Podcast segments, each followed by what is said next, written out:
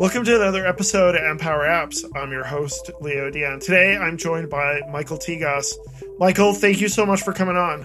Thanks for having me, Leo. You're my third developer in uh, this bi monthly, quarterly, whatever you want to call it, five episode series I'm doing with indie developers. We uh, talked with Charlie and Mustafa, so really glad to have you on. Um, before we begin, I'll let you go ahead and introduce yourself.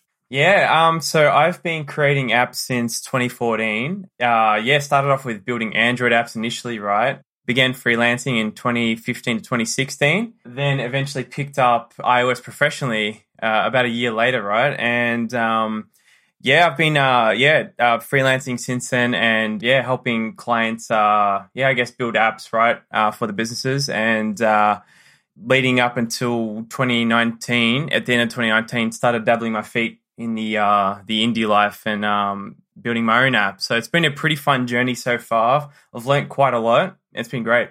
So, I, am I correct in saying you were you were a freelancer before you did just iOS development, or were you iOS development and then a freelancer? So I actually um, tinkered with a bit of Android straight after uni. I graduated into 2014, and luckily enough, got my first job probably about a few weeks after afterwards because um, yeah my university I, graduated from swinburne university in uh, melbourne australia. They had a uh, a software innovation lab with about 10 to 15 other developers um, working on prototypes for different startups. And my lecturer for the android subject that i was doing towards the end of the year he was uh, i think 2ic of the lab at the time. He let me um, trial out for, for a month uh, seeing what it's like to, I guess, build apps professionally and, um, you know, dealing with clients and, and, um, yeah, dabbling my feet in that world because, uh, I, I loved uh, building apps towards the end of my degree, and I didn't know exactly what I wanted to do because I had a, I did an internship in IT help desk support as well. But after the year and a half of doing that, uh, it kind of didn't scratch my itch. I thought it would be fun just you know building computers and fixing it, but uh, yeah, I guess like, it's more fun when it's your own stuff, not not other people's stuff. But yeah, I had my first uh, yeah hit with Android working on a staffing and management platform app, and I, I didn't even know what a startup was back then. Yeah, and it was um, yeah like a great learning experience to say the least. Yeah, I can imagine doing help desk tickets. I worked in tech support for a few years, so I know what that's like. Not not fun at all. Mm. Do you do you miss working in the Android space at all? Jesus, that's a mixed mixed bag, honestly. Uh, fortunately, I still I still do take on Android projects from time to time because uh, yeah, like I uh, when when I speak to clients professionally, I say that you know I build iPhone apps and Android apps. So if they uh yeah need me to scratch their itch on both mobile platforms, right? Yeah, I'll do it for them. But like it, it was fun to start with because I was just you know fish out of water, with just trying to figure out everything and um yeah. Is this all Java? I assume. Oh, I started in Java. Yeah, yeah. and then um, did that for, for a few years, and then Kotlin came around, which has been yeah. an absolute godsend, especially. I was gonna say, yeah, like with uh, iOS dev, how you know um, Swift and Kotlin are like very syntactically similar. Yes. Yes, it's been yeah, it's been great being able to use that and stay away from Java. yeah, I, I I don't. Java is one of the few languages where I'm just like like everybody has an excuse for the language they use, but I can't. I, I don't. I don't see it with Java. It's like such a such a legal web amongst uh, and just a, not a very well kept language by the folks mm. who own it. So yeah, I, mm. I, don't. Mm. I never. I never regret not getting into Java. So yeah. Yeah. um, so you uh, have really pun. In, I guess no pun intended. You've really focused on a productivity app. Why why another productivity app? Um, mainly to scratch my own itch, really. I used to work out of a co-working space and made a few friends there, right? And I've been working from home ever since about I think it was March 2019, and we still wanted to keep in contact. We made like oh, I mean, yeah, the group of us, there's like three or four of us. We wanted to still keep in contact during the day, and um, like when we were at the co-working space, like we all went our separate ways but we really enjoyed keeping each other productive throughout the day. Because yeah, like I was I was doing my own app stuff, right, and like um you had people working uh, in the uh, like art- artist industry as well, and I think uh, another person ran a software development company too, and yeah, like we started hanging out on Discord during the day and jumped on video chat like make sure like we went we wouldn't speak throughout the day too much, right? But we'd we'd stay on camp to make sure that we're like you know at the computer doing work and stuff. And yeah, we um well dabbling with the idea of pomodoros, which is like a technique that helps you uh, break up like like a like a task into work blocks structured work blocks and breaks, right? And I guess like with the idea of staying on rails to make sure you don't get distracted and and um yeah, start looking at like Facebook, social media and stuff and you know, YouTube binging, the whole lot, right? And we created a or we didn't create sorry, we downloaded and installed a uh, a Pomodoro bot for Discord and it was like like a very rudimentary bot where you'd actually have to punch in like how many minutes you want to work for every time, uh, what time you want to start your breaks, right?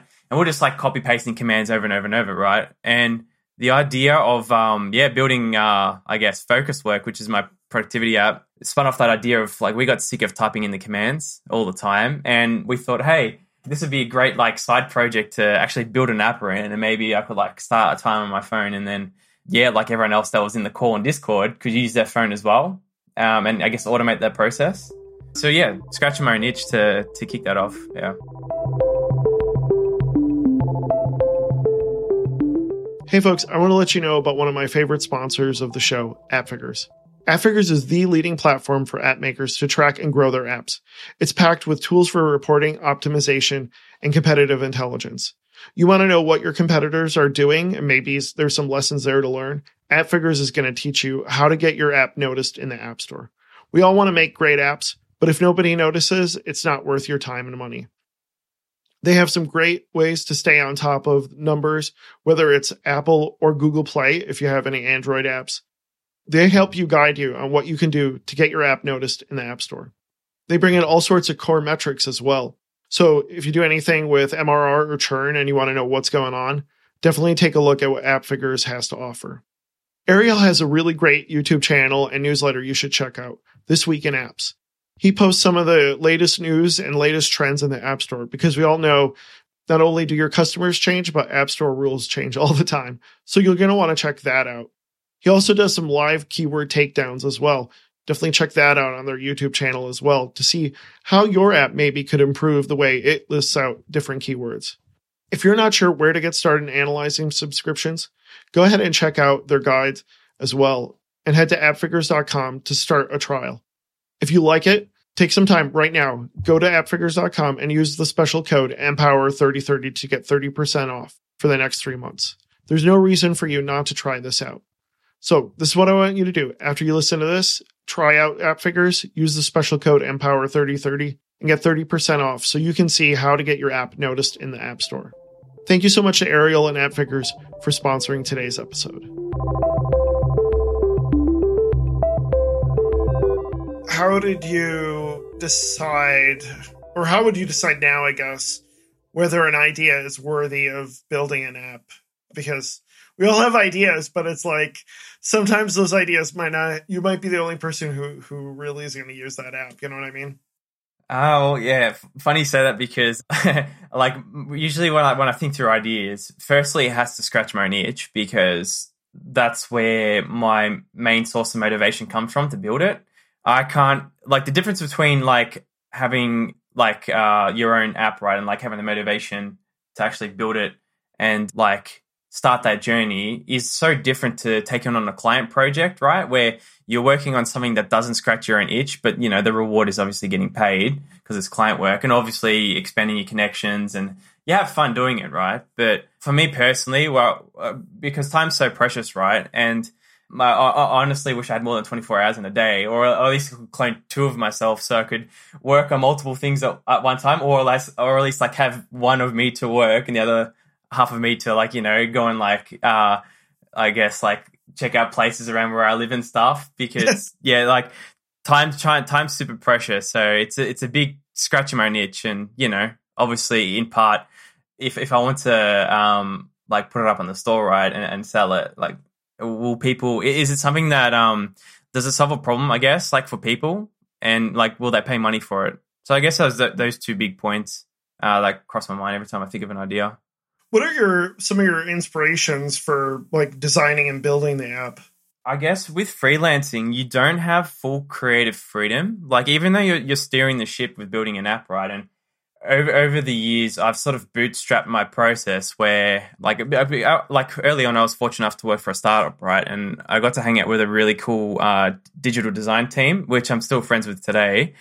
And like in that one year patch, like I learned so much about like actually how to design mobile apps rather than just you know doing all the all the techie stuff and coding and and um I guess doing what I'm best at. And yeah, like like with my bootstrap process, like I can take on projects where uh, like I can sort of ha- like handle the strategy, the design phase, the development phase, right, and launching and stuff, which is great. But you don't have full creative freedom for the product per se, rather than the app.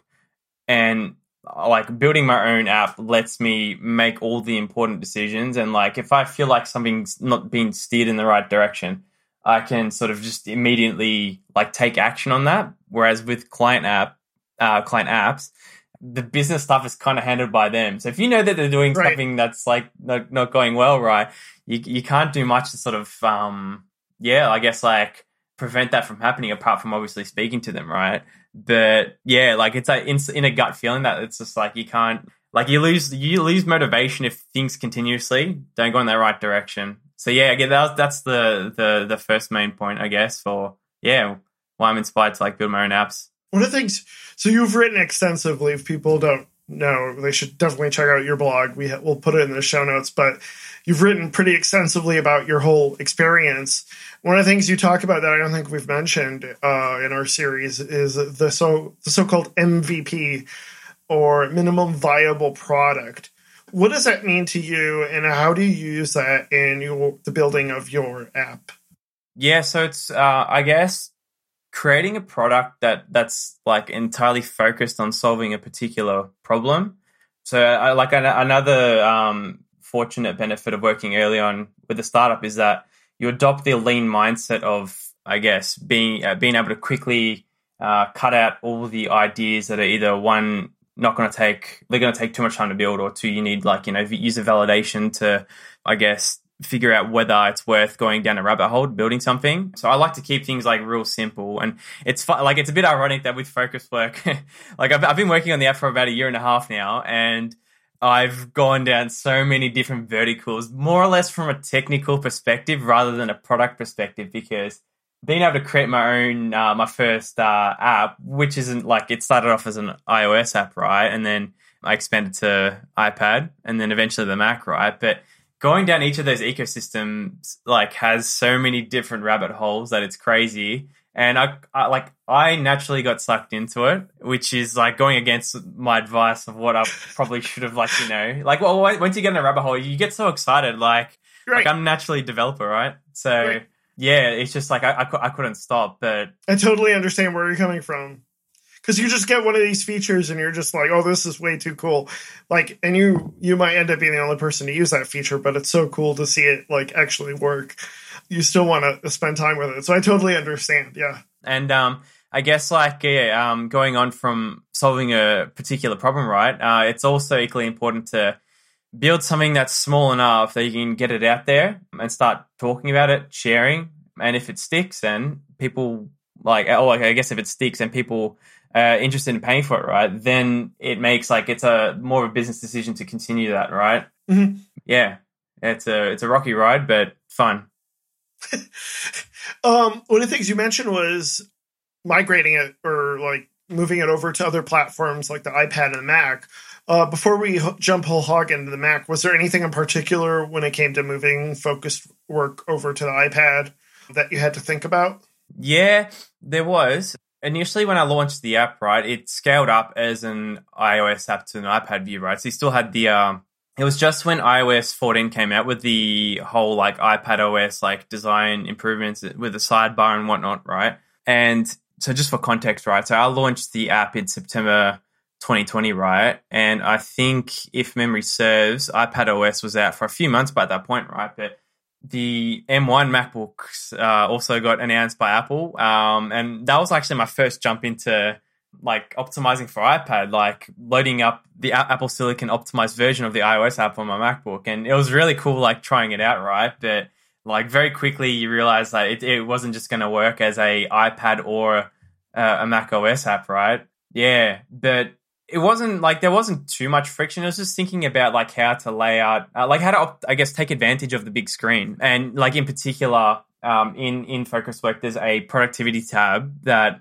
gives you an oversight of like your daily, um, I guess, your daily goals of um, whether you're completing a certain amount of like focused work, taking enough break time, your day, uh, like I guess, like tracking that on a daily, weekly, monthly basis, right, and having a quick oversight of your recent focus sessions. And I guess on an iPhone, that's all like like a vertical scrolling list, right? So you don't have to think about too much about how to present that information. But on an iPad, like the the like you'd want to sort of have everything out like displayed on screen like uh, in a glanceable format so people can just like quickly look at what they need right without having to like mess around interacting with the device right right well how about now let's talk about the elephant in the room migrating to the mac my understanding is that you ended up using catalyst to do that is that correct yeah yeah that was what, uh quite interesting okay so what was the decision process there and do you have any regrets with moving to using Catalyst, I guess, to migrate it to the Mac? I wouldn't say any regrets because I didn't know any better when I did it. I didn't know how to create a Mac, a native Mac app, right? So yeah, uh, the idea of creating a separate app was just not going to happen because one, I'd need to upskill in everything and every like anything and everything related to building a Mac app, right? Uh, like optimizing for the design patterns and and obviously keyboard and mouse, right, rather than a touchscreen. But yeah, it was great. Like to use Catalyst, but uh, from like from early feedback that I was uh, receiving from a lot of users is that they love the app on the Mac, right? And like you, you sit there and think about it, like a, a lot of productivity apps that that involve you working on tasks are likely going to occur on your Mac rather than your iPhone or your iPad. And like for example, with me, um, I'm always in Xcode all the time, right? And that's like so many other developers. And having the the app on on your Mac, right? And and I guess like having it sort of guide you through your focus sessions without having to dart your eyes away to like your iPhone or your iPad where you could get distracted by those other devices, right? It was uh like that, that stood out to me that I really need to bring the app to the Mac in in in whatever form, you know, like I, I like mm-hmm. like with with a like taking a MVP like mindset approach, uh, I guess like with with with launching the app on the Mac. As long as I had something out there, I could start getting feedback and and seeing like you know the holes that people were finding where like I could sort of optimize for a better experience as I went. Yeah, like like it seems like too you get from a business perspective, unless you really need a lot of custom interface elements, like it does it does kind of make sense, especially early on, to just move to Catalyst if you already have an existing decent like iPad app, right? Like mm-hmm. mm-hmm. there there's going to be a lot of friction as we've talked about in this show before, like sticking with Swift UI and like rebuilding the app or having to relearn like learn AppKit, which we'll get into in a little bit. Well, speaking of AppKit, I guess you, you talk you say you, you haven't here AppKit bridging. What is AppKit bridging exactly? So basically, with Catalyst apps, right? When you uh, well, there's an, there's an option in Xcode that lets you um, have the IDE optimize your app for the Mac UI in in air quotes, where like I guess converting I- iOS and iPadOS buttons to like the actual like you know physical like like embossed button eh, like for one element right? But like everything like the sidebar clickable elements and and with bridging it allows I guess iPad apps to or and iOS apps to take advantage of the Mac technologies that are normally not available through the Catalyst APIs yeah so like one example for that is that iOS apps have no concept of the menu bar, right? At, the top, like along the top right of your screen, where you can, um, I guess, like display tidbits of information for other apps you got running. And bridging to AppKit allows me, I guess, to um, leverage features like that. So I can put like a running timer in it. I guess okay. a description of what you're focusing on. So, like when you're working on a task, right? You like some people like to have the timer on the screen. Some people like to just have what like a single focus task on the screen, right? And yeah, having that, I guess, supplementary uh, like timer in the top right of the screen, they can always keep in touch with like whether they're supposed to be working, how much time's left, uh, or whether they should be taking a break. You know, yeah, that's one example, I guess, of yeah using Mac technologies, and you need to, uh, I guess, like communicate between iOS and AppKit to do that. It was, it was a, it's a bit of a rudimentary process, but once you get it figured out the first time, like it's uh, it's pretty straightforward. So maybe we'll get into it. One of your big projects you're working on right now is migrating from UIKit to Swift UI, and now you're going to go full universal app. What's that experience like? Where are you finding the biggest points of friction?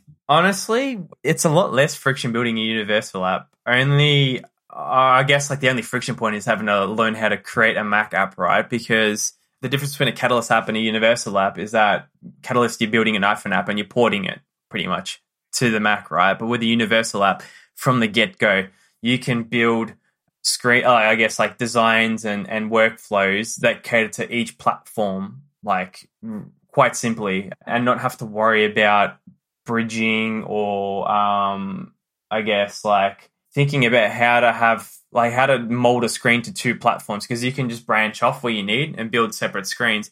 And that's actually um yeah, like I've started um like I made a decision recently to diversify and start building more apps, right? Rather than sticking on the one because yeah, like working on the one app for the longest time. Like I, I'm the type of person that wears my heart on my sleeve. So if something's not going good with it, like it brings me down. But if something is absolutely like fan, like something fantastic is happening, I'm like you know buzzing and like on a massive high, right? And like I've identified for me personally, that's like something I want to uh like I, I, want to reduce the amount of negativity and keep as much positivity as I can, right? So building a second app, diversifying, and building a universal app um, as well in particular lets me, uh, I guess, yeah, create something that's like, I guess, uh, from the get go, optimized for each platform. Yeah, and it looks great. So we've we've actually talked about this offline, but like my biggest challenge with designing a Mac app is finding really good like information out there in the same way I found iOS stuff and doing it using Swift UI. What like what have you done to kind of update or upgrade your design skills when it comes to like building a Mac app specifically? Uh, well, with with a Mac app, first of all, using the native components makes the app look so much better, and and focused work. When you say native components, are you talking AppKit or are you talking Swift UI? So I'm talking, um, I guess, native according to the platform that you're using it on, right? So a Mac app, you're like you're using the appropriate components that Mac users are familiar with, and iOS, same okay. thing. Yeah, but uh, with Swift UI in particular, um, it's been a godsend. Like using it, it's, uh, like there's no way I'd go ahead and build a multi-platform app and have to use UIKit and then AppKit because I'd have to learn AppKit first of all. Mm-hmm. Yep and and, and figure out how all that all that works. And like I, would rather use it in pieces where I need to. And Swift UI lets you, I guess, um, mm-hmm. drop down to that layer. Like uh, I, when Focus Work launched, actually, it was a UI kit app completely, um, and it launched a week before iOS 14 came out. So Swift UI was still in its infancy stage in that, I guess, that that six to nine month block I was building Focus Work. And when widgets came out with iOS 14, that's when I started playing around with Swift UI. And over time, like I've probably, I think I've got focus work to about, you know, 80 90% Swift UI now. Wow, that's awesome. Rather than, um, yeah, UI kit. And like I'm edging closer to like considering whether to um, like tick the box to have the, the Catalyst Mac app uh, display the, the Mac components, right? But then again, with, with, with uh, like I still need to spend more time with figuring out like whether those buttons that automatically converted from iOS buttons, whether they sit well or like the, the UI structure, you know?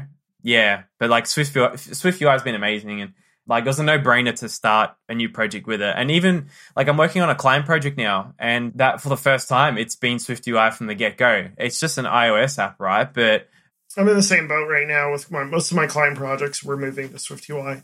So mm-hmm. yeah. And, and and like the biggest mind blowing thing from a client work perspective with Swift UI is that for me, when it comes to going through the whole design phase, right, and basically like I, I like in a nutshell begin with like wireframes, right, and then I sort of like build up from there, build with high fidelity sort of wireframes, prototypes, right, um, using Sketch.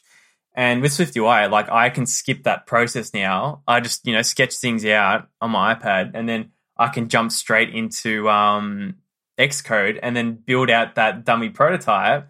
And the best part is is that like when I go to catch up with a client to like show them like how things are going, like how the app would look right without doing anything technical, instead of showing them sketch wireframes, I can actually just load up the app on their phone and they can play with it. Without you know like uh, Right, I guess right. like everything connected. As And- long as you have like a live preview, even you could go that route. Yeah, totally. What you mentioned you were sketching a bit on the iPad. What what exactly are you doing on the iPad when you first draw out your designs? I try to uh, well, I start with a big square on the page, and then and then I kind of feel like uh, like I write some notes down on the side with uh, I guess like how I want to um, model the user flow of the app. Okay. I guess like starting points, like what users will be doing uh, at particular points, um, how they can navigate right, and then once I have that sort of brief flow chart out, and I might even go as like you know into the technical stuff if I, if there's database stuff related to try and figure out how that all works, and then but usually it's just like design stuff, like the just the just the uh, the flow charting, and then I get into the wireframes and. Every time I think of an idea, I'm always like, I just jump on my iPad straight away and I start sketching because, yeah, like if, if What, I go uh, into what app Xcode, do you use? I've used Notability for the longest time. Uh, lately, I think it's uh, well with the the other app that I'm working on now. I'm using GoodNotes. I think it is. Um, there was like a, a sale on it, like a like half price, I think. So I thought, you know, I'll, I'll try it out. And that's been um like they're both great tools. Like you can't fault either. They've been, they've been fantastic. I wanted to ask a bit about some of the integrations you have in your app. You're you integrated with uh, a third well third party app Toggl, uh, which I've Mhm. I've used for time track, tracking. How did that work out? And are, is there any risk? Do you see any risk in integrating with something like Toggl? With Toggl in particular, no, not really, because I've um, I've loved that tool for so many years now. I've been using it since 2014, 2015. Yeah, I've used it since I don't even know how long I've been using Toggl, but yeah, I'm in the same boat. Um, it, it's been great. Like even um, like initially it was for uh, tracking my own stuff because the design studio I was working with at the time they were using it for client projects, right? And they uh, like I liked like what they were doing with tracking their time, and I thought, oh, you know, I'll try that as well. And then eventually, when I got around to doing my own freelancing, I used that to to track client projects and and bill for that back when I was doing hourly billing, um, which I've since moved away from. So all I do use it now for is just you know getting an oversight of like how I'm spending my week um, Right, on the right, computer exactly.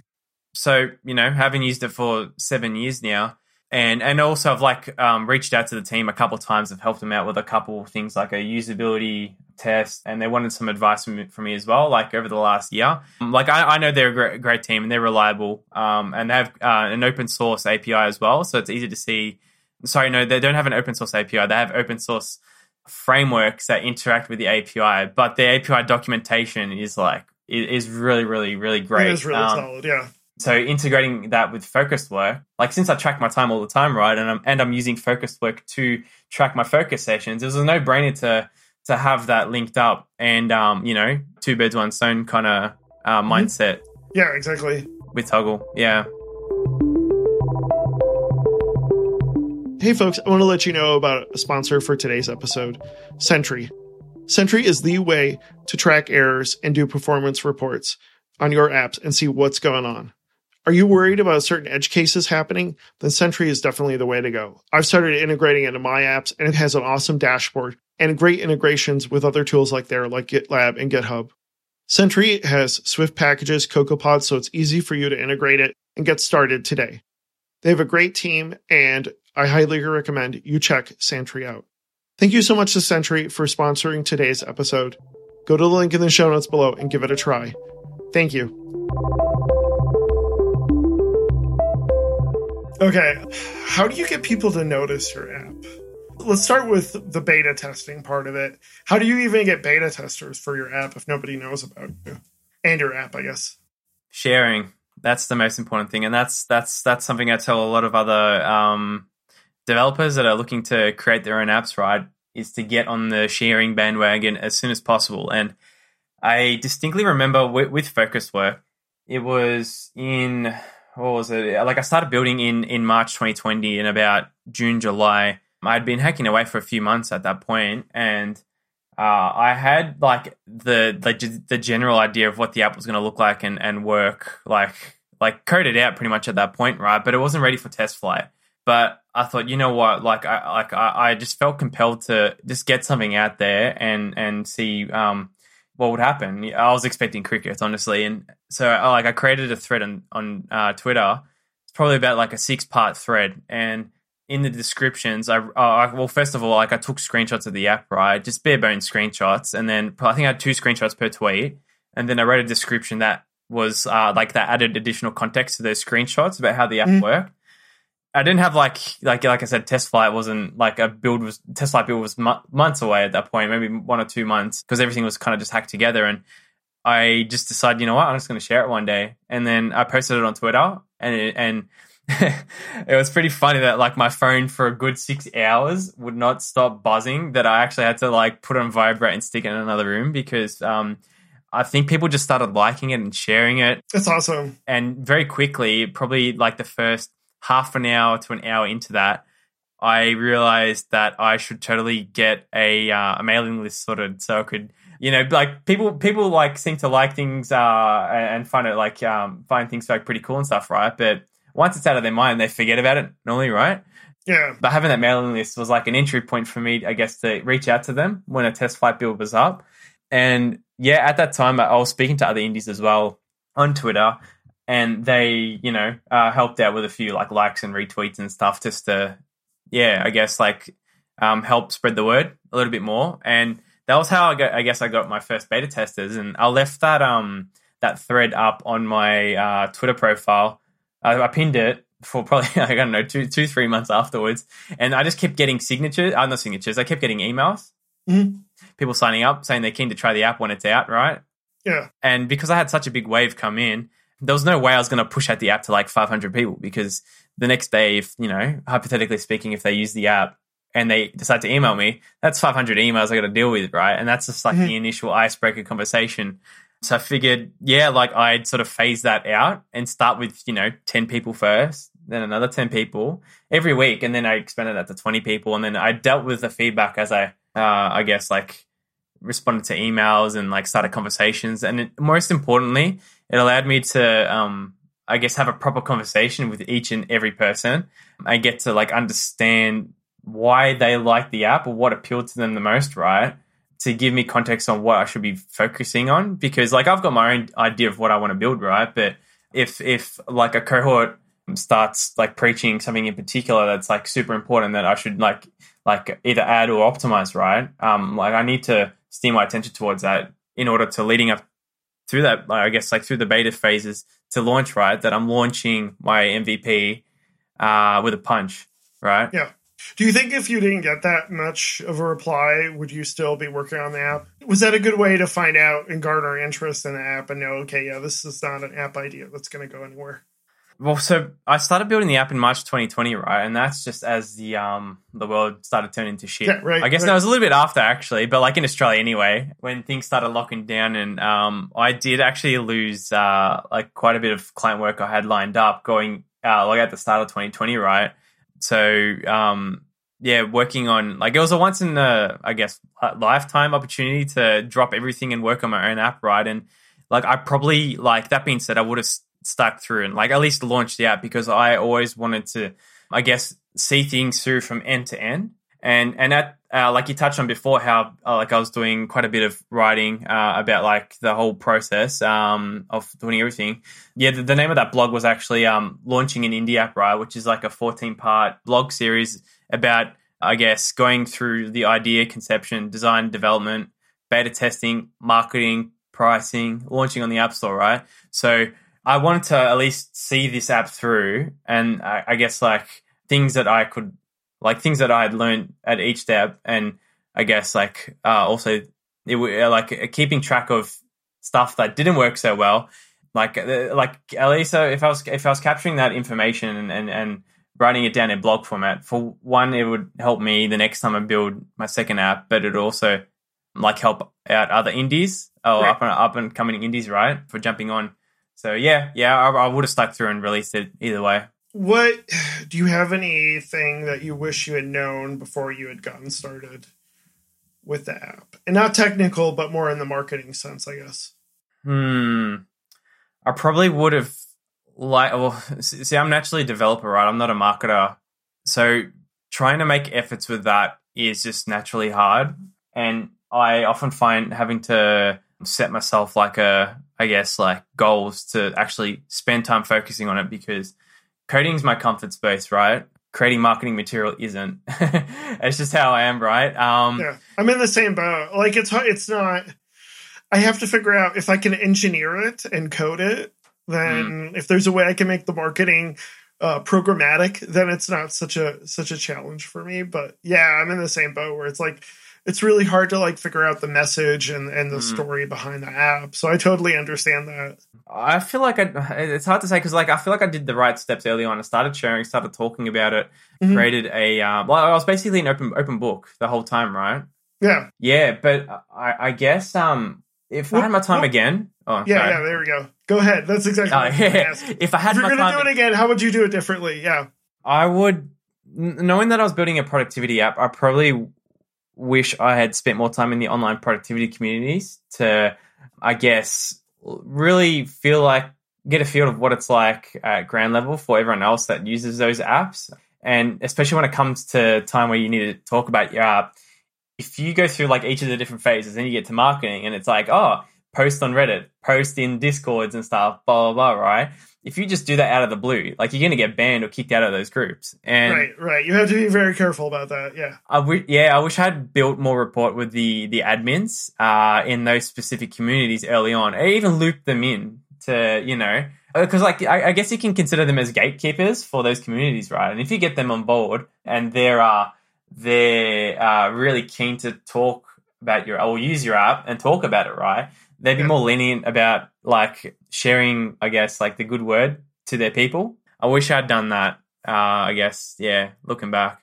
And then that way, when I launched the app, instead of just having like only the Twitter buzz and, and I guess like the email list buzz, which was pretty big when, when I launched, right? But having like, you know, people from like the productivity communities talking about it, that there's a lot of people out there that use productivity apps. There is so many people, right? Right. And like, I feel like, yeah, if I, if I could, could have cracked that egg a lot sooner, that would have like really, um, I guess like been super helpful with with uh, getting my uh, or getting focus work more well known quicker. Yeah. No, I agree. I think you should like find the audience of your app and like target those stupid PHP forums uh, Mhm. or or subreddits.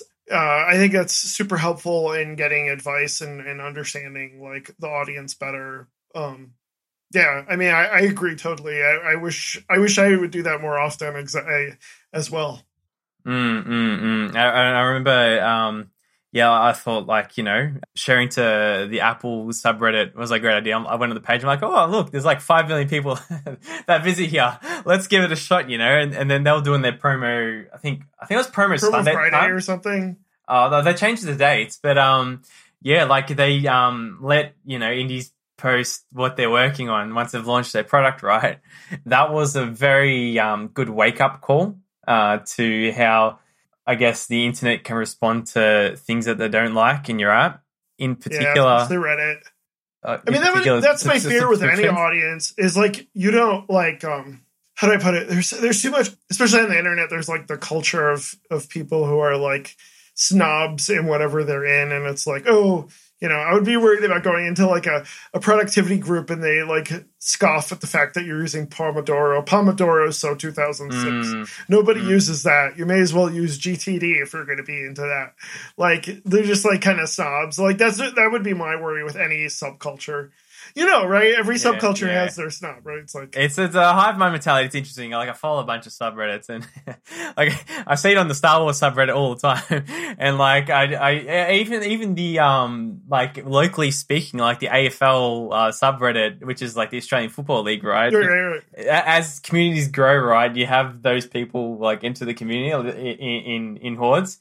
That you know, I, I, I guess like it's an internal thing to filter out the noise, which is like the not so nice comments, but the Right. the nice comments and the uh, like they're the ones that stand out. And they they make me feel really happy, right? And like they're the type of people that I you know I might even go the next step to actually reach out and DM them and stuff, and you know have a have a chat with them, which is great because you never get to like you never know uh, who who you'll meet someday, right? It's the same with Twitter as well. Um, like I um like w- when I was building Focus Work, I didn't just meet other developers, right? I met other people that found the app because it's a great productivity app, right?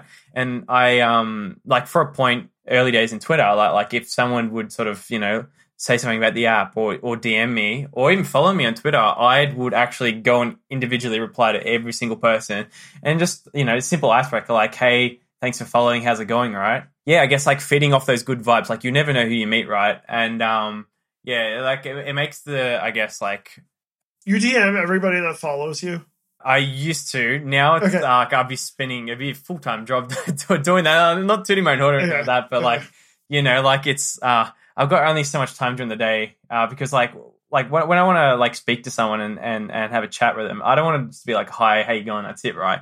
Like I like I I wanted to well early on I would I wanted to really get to know people and stuff, and there's people that like I I I've, I started chatting with yeah like what was it, a year and a half ago that I still speak to this day because of that, and I made some good online friendships and yeah, it's a shame that because you know I'm down in Australia. There's not many other indies around here, so I can't really hang out with other people like in that in that space. So I guess like yeah, having that sort of chat and bant and stuff on Twitter, yeah, it's been a, a stopgap and a, a great sort of uh yeah fix for that.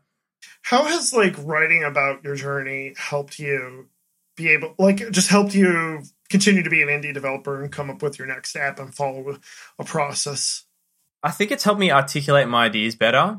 I, gre- I guess realize if I'm just talking bullshit, like uh, like what I'm just saying just is just silly, without having to speak to another person and have that, you know, I guess that that uh like that that look. It's been um yeah, they're great to I guess like get my ideas out and then I can reflect back on them at, an, at another time and like with, with my blog series, like I like I've stopped writing now because like the, the, each like I wanted to make sure each article was just like the best it could be. Right, it took a lot of time to actually go through and like proofread it as well and make sure fix everything up and you know attach like contextual pictures and videos and stuff. But uh, ever since I finished the blog, I've actually like I, I built a habit keeping notes every day. So when I first started on a focused work, right, every single day I opened up like I I created a Notion document at the start, right? And every single day I'd go in and I'd type in the date at the top, and then I'd do dot points of everything I worked on. And I'm Nice. like, I, I, I haven't an stopped awesome doing that. habit. Yeah, like I haven't stopped, and and that's that was what like I guess the the, the content in the uh, launching an indie app series was uh was from from those uh I guess like every every uh well my brain dump pretty much right, and Mhm. ever since I've finished those articles, I've actually continued to write every single day in my own little journal, right? So I'm up to like day six hundred and 20 20 Oh, 30 wow. maybe Okay. yeah so like um it, it's it's been a great like i've realized now that i'm like you know hundreds of days in it's a great way to con- uh, command f back to some point in time when i had an idea right or if i worked on something and i can just quickly flick back to like problems that i faced like what i did to i guess like you know promote the app in a certain way or experiments but more importantly like tracking everything that i do like understanding whether it paid off over time. Yeah, and it's also like obviously helped helped improve my uh my written English skills. Like speaking is one thing, right? But typing things out in a way that people find it easy to read and understand your ideas, that's another challenge in itself. And yeah, it's great that like uh like I, I, I jumped into like Grammarly quite a bit, right, to fix up everything.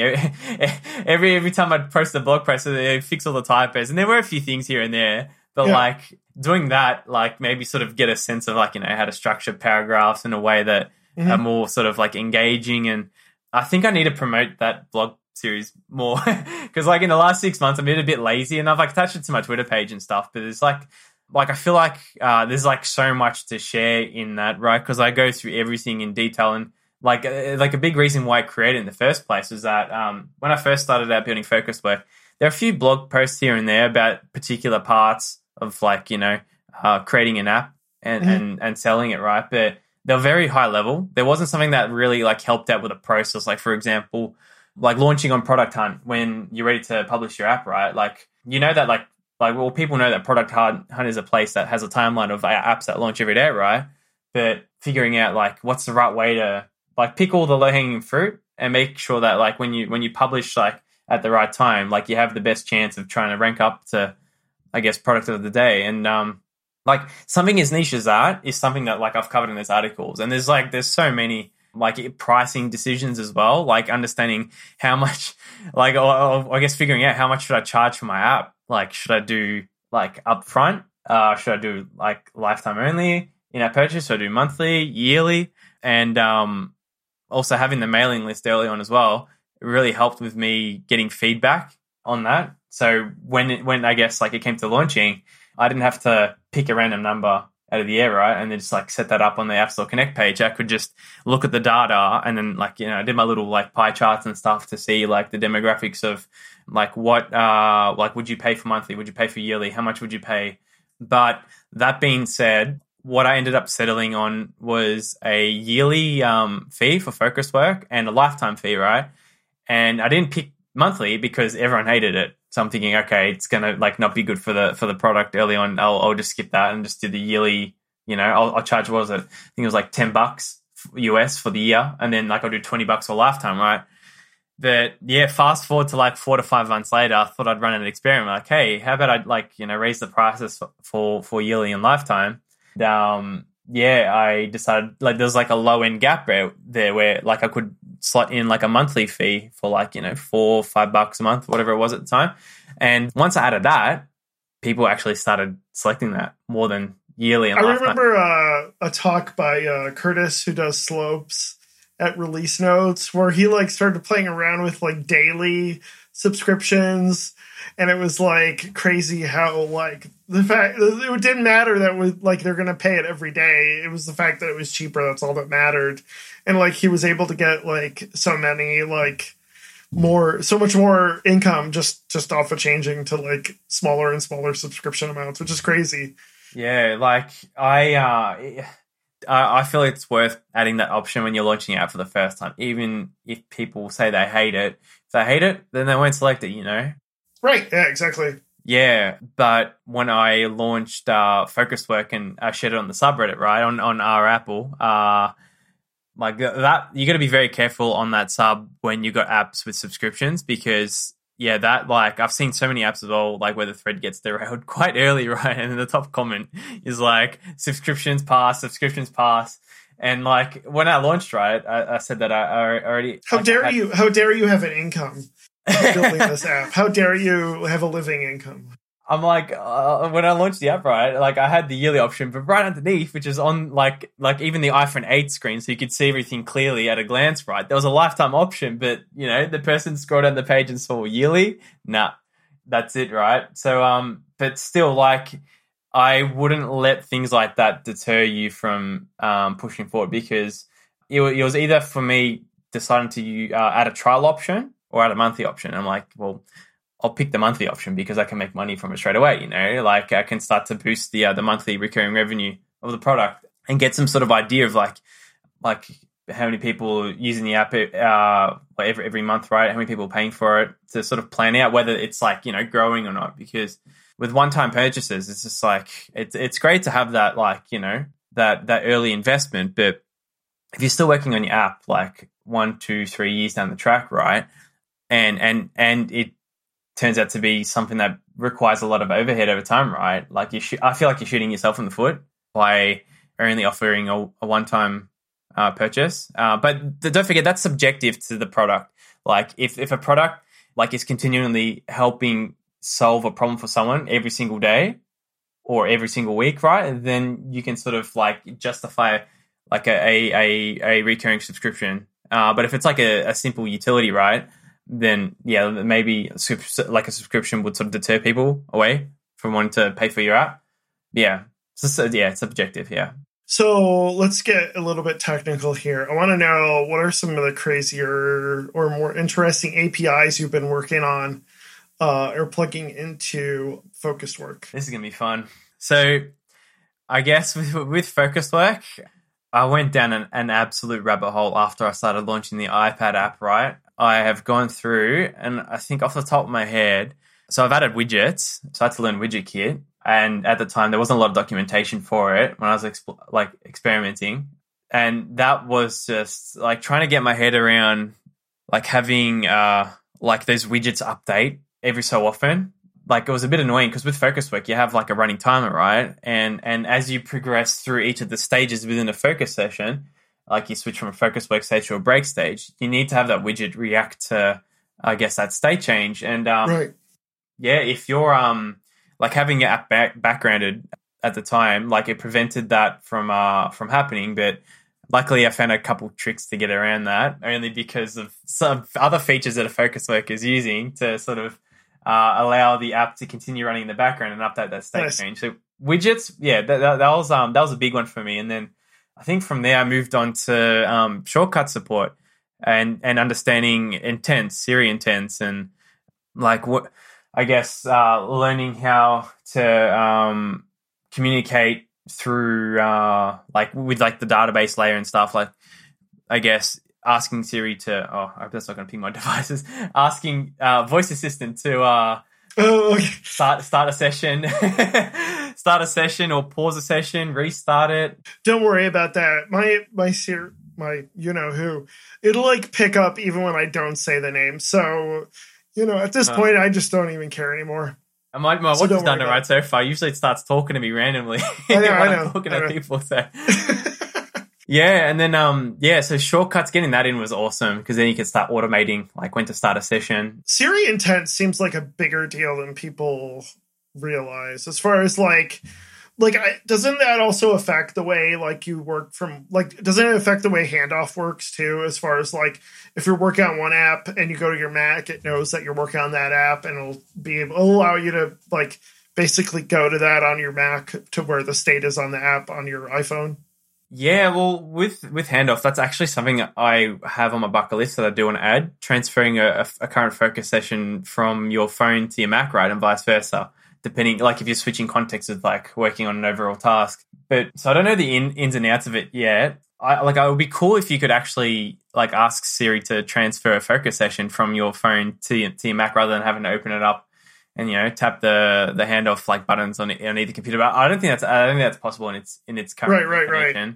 Because they're they're explicit actions, right? Like with the Mac, you got to go to the dock and like click on like an app that's that pops up. Right. Or I'm thinking of maybe it's NS activity is what I'm thinking of where where where you set that stuff up. But yeah, Yeah, I like I hear that API is like is super awesome and super flexible and everyone loves it, right? But with me, all I've used it for is just sending simple parameters from uh from a shortcut to the main app. So like like the second app that I'm working on now, I think I should mention what it is. It's it's called uh Ochi or Oki O C H I. Basically, okay. it's it's a spin-off of the um, app and website blocking feature that I've added to Focus Work over the last couple months, right? But it takes that that idea to the next level compared to other apps that are on the store now. Um, and a big thing for me adding uh, to app was shortcut support because a lot of blocker apps out there at the moment, it's just you got to click on stuff and like initiate the blocker yourself. But I thought it would be cool if I could. Um, if I didn't, if I, at that time I didn't want to run a focus session with focus work, right? But I still wanted to block like distractions outright. I love the idea of like starting a block on my Mac and then it would block out like you know apps and websites, but also automatically start the block on your phone. So if you're like focusing on like for example writing a document on computer, right, and you've got your phone nearby, right, and for, like like sometimes you can't get rid of your phone. Like if you're waiting for a phone call or a message, right, it's got to like stay in your desk, right, but it's there to distract you, right. Uh, the idea of like blocking apps when you go to use that like just automatically between the two, um, that was like scratching my own itch. That's another idea of scratching my itch, right? So I could sort of like avoid going on Twitter on my phone when it's already blocked on my computer, just covering that on all my other devices. Hey, folks, I don't know if you've been thinking about starting a new podcast, but now's the time to do it. If you're looking for suggestions, I highly recommend the host of this show, Transistor FM. Transistor FM has been a great host for Empower apps. They have all sorts of great features like in depth analytics, automatic distribution to Google Podcasts, Apple Podcasts, and Spotify, private podcasts for your special members, and all sorts of other great features. You can even look at their awesome portfolio of great customers like the NHL's Vegas Golden Knights, Indie Hackers, IBM, U.S. Department of Veteran Affairs, Podia, Unbox Therapy, and more. If you have any interest in starting a podcast and playing around with it, I highly recommend checking out the link in the show notes below. Give Transistor a try and get going on that podcast you've always wanted to start. Thanks for listening and enjoy the rest of the show.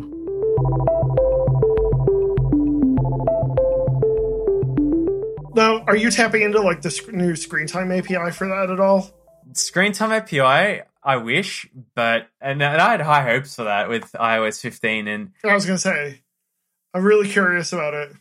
Yeah, it was it's a bit of a disappointment to see how how how little uh, improvements came out for that. Like I, I thought that would have been absolutely fantastic if you could block like choose what you want to block like through the screen time APIs and I guess like adjust that or turn it on and off, you know, because in the past when I've used screen time, you've got to go in and like manually configure it and you got to set up schedules and stuff. But there was no simple way just to turn it on and turn it off. And I, I don't even I think even with focus you can't do anything and and there's no shortcuts as well to interact with the screen time API as well. So you can't even say like turn on uh, like disable this like you know particular apps for like you know like a, like a few hours on and off, right? So um yeah, huge That's disappointment for that. That's like the that's like the uh, I think screen time could be really useful, and I think like it's along with like the new focus stuff.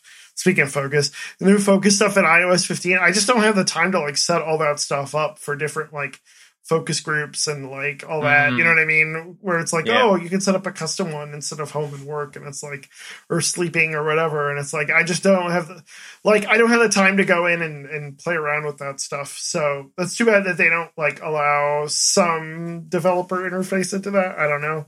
But, But yeah. I'll tell you what, like Focus has been amazing. Like the feature, um, it allows me to actually run automations on all my devices, and that's where with with Oki that I can um, I can't have my Mac app talk to the iOS app to say do this right because like if you're not using an app on on, on your um your iPhone or your iPad and it's like locked right, no, nothing's going to happen. It, it uh like it, it won't respond. It's it's sleeping until like a user like explicitly opens up the app and starts interacting with it, and then it'll start you know fetching data, or if there's anything that's changed, it'll apply it then, right?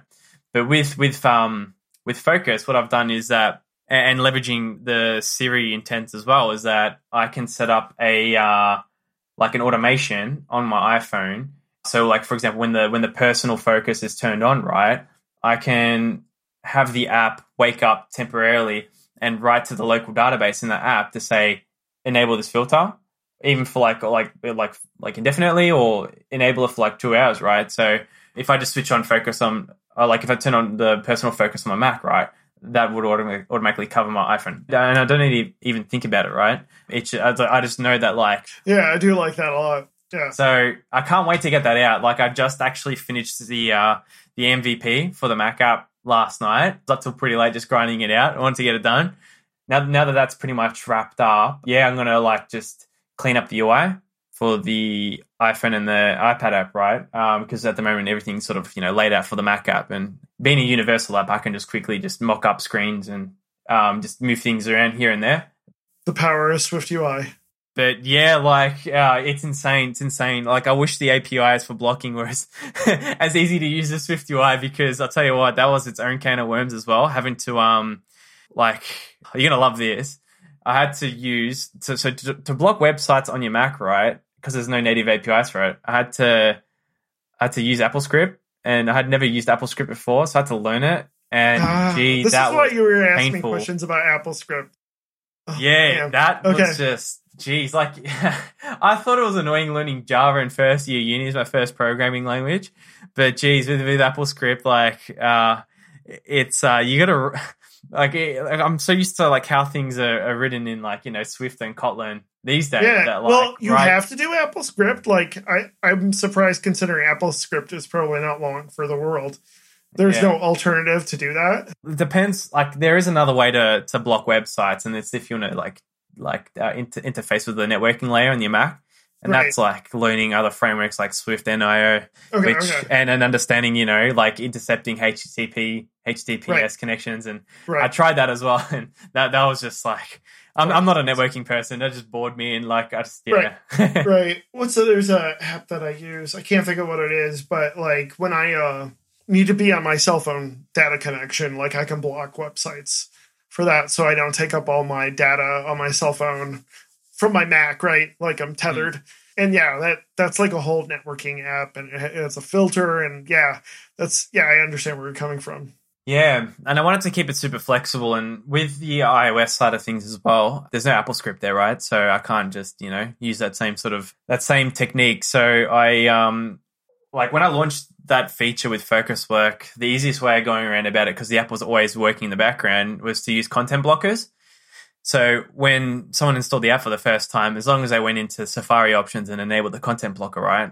If a focus session started and and they had like specified a few websites for that session, right? Because you can create filters and assign it to focus sessions, that would just immediately block those websites, right? But to get content blockers to reliably update through um like when when automations are fired, like like it just wouldn't work. Like I tried um if you try to like initiate a shortcut in the shortcuts app and say I want to start a focus session and that has an attached filter, right? Uh, the shortcut will wake up the app briefly to enable the content blocker. But if I tried to do the same thing through a, an automation, so if I set up an automation to turn on that start a focus session, or like you know with with, with Oki like starting a filter, right? It, it doesn't wake up the app. Like it doesn't when you try to call the API to refresh the content blocker, it just like because it's not like the app or the shortcut link to the app that's running the action, right? That threw that idea out, and which annoyed me quite a bit because that meant I had to um and for the longest time I avoided trying to learn Safari web extensions because I'm I'm I'm not a web dev at all by any nature. And Right, JavaScript right. I've only like geez, like I I probably tinkered with JavaScript in first year, second year uni, right? Just doing your basic scripts. so it's yeah, like yeah.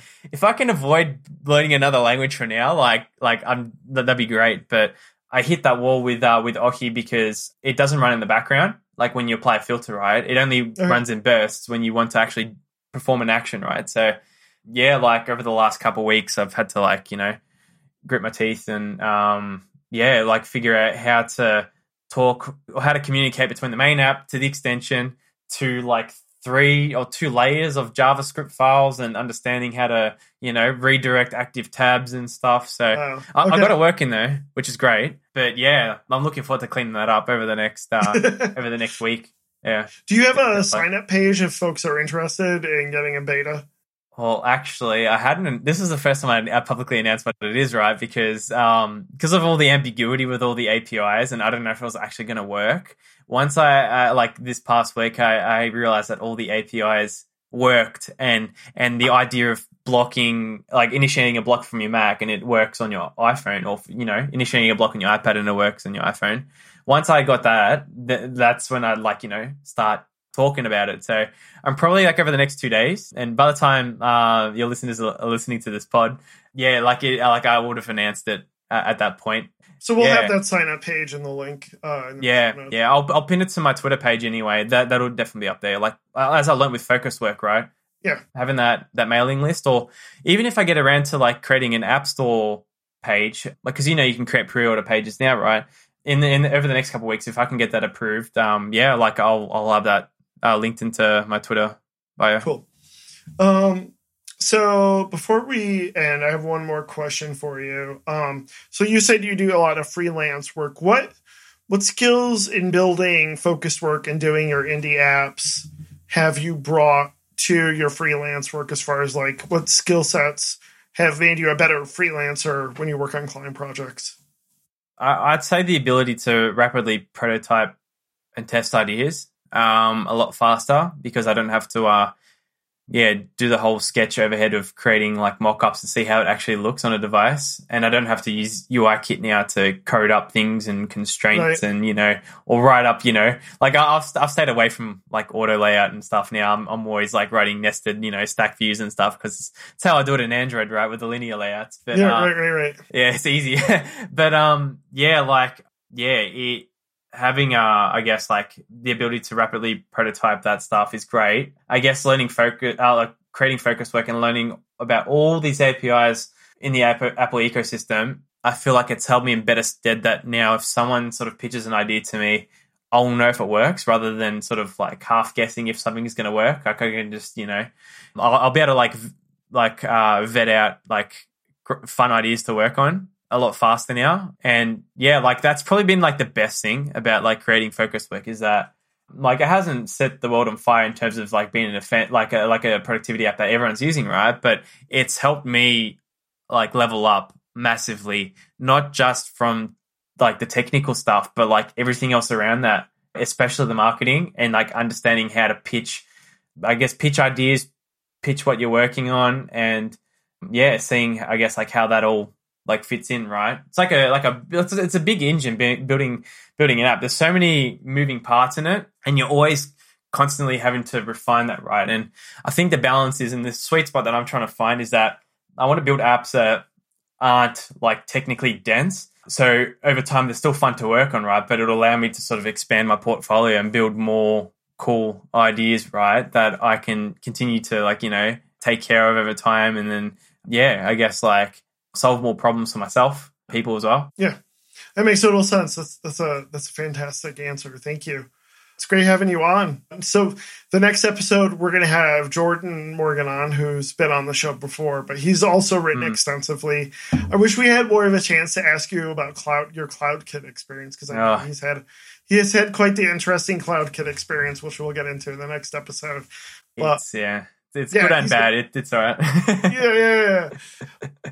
But yeah, thank you, Michael, so much for coming on. I really get to have you. Yeah, yeah, it's been amazing. Uh, thanks for the chat, and uh, I just want to add at the end, there are a few people uh, in the community that I want to give a quick shout out to as well. That I guess like like I've met so many fantastic humans along the way, and I can't list them all because I don't, I don't want to forget people. Right? They all know who they are, but most importantly, um, there are um, four people that have a, have had a profound impact on my indie journey to date, ever since I'd started. Right, and those four people are uh, Jordi Bruin, um, who's created, who's another indie indie developer who's created uh, Soci, uh, oh, Soosee, sorry, and uh, recently, most recently, Navi as well, uh, that allows you to, um, like when you're on a FaceTime call, right? It's like live subtitles, so you can sort of like speak to other people in other languages, right? And, and like I guess like someone else in like if you're talking to someone in, in Greek, right, and and like you only speak English, right? You can sort of see what they're doing. That's awesome. In real time, yeah. That, that that's um watching like I guess like uh, like being able to talk with him in particular has been fantastic. Um, it's helped keep me level headed and avoid myself from uh, uh, I guess going down the rabbit hole doing silly ideas, right? And yeah, second shout out uh, Emmanuel Crouvisier, uh, who's created CardPointers. Fantastic bloke as well, who's recently jumped on uh, becoming a full time indie. Massive inspiration to me, and he's helped me out in so many areas over time. We're just bouncing feedback off. Aaron Pearce, he's from New Zealand as well. He's created a whole bunch of HomeKit related apps. I didn't know Aaron's from New Zealand. Yeah, yeah, yeah. He, he's he's awesome. Um, yeah, he's uh, yeah, been really helpful, especially with the uh, in particular the the bridging from iOS to AppKit, and like I guess like he shared how with me like how he sort of like did that right, so he could um, yeah, like monitor his like HomeKit related devices. Yeah, really awesome. And and then we have our previous guest, yeah, yeah, Mustafa. Um, who's created tasks, right? Um, he's he's like equally as awesome as everyone else I just mentioned, and another indie that's made it full time now, right? And yeah, just being able to have some great conversations with him over the last year have been fantastic. I, I wish like each of these people were like working at the same co-working space because I just hang out with them every day. And I feel like yeah, it'll just be like an amazing, you know, environment every single day to work with. But yeah, like I'm really appreciative to have met those four people in particular. Yeah, Mustafa was fantastic, and I know, I know who who you've listed is definitely on my roster of people I want to have on the show. So, oh yeah, please, eventually, like, I'll, eventually. I'll yeah, yeah, There's some great chats there. There's so many amazing stories, I reckon, um, that you that you have. Yeah, thank you so much. Um, where can people find you online, Michael? Yeah, so you can find me on Twitter. Um, that's Michael underscore Tigas, and I'm pretty much like always sharing anything and everything related to my indie journey on there. So if yeah, like if you're already an indie or you want to sort of dabble your feet into the the world of creating your own apps, right? Yeah, like uh, come say hi, check out launching an indie app, and uh, yeah, I guess like if you need some sort of nighttime reading to. Uh, that, that's uh, quite fun to understand all the, the behind the scenes stuff of what it takes to actually build and build your own app, right? Um, yeah, it'd be a great resource to to follow along with. Thank you so much. Yeah, definitely check out his blog post. We'll have links to all that in our show notes below. People can find me on Twitter at leogdion. They, my company is BrightDigit. Be sure to like and subscribe, share on social media. Uh, also post a review on Apple Podcasts, Google Podcasts, Spotify, Amazon, wherever you're listening. Thank you so much. And uh, like I said, in the next episode, we'll be talking to Jordan, Jordan again about his India experience. Uh, thank you for joining us and look forward to talking to you in a couple of weeks. Bye. Bye.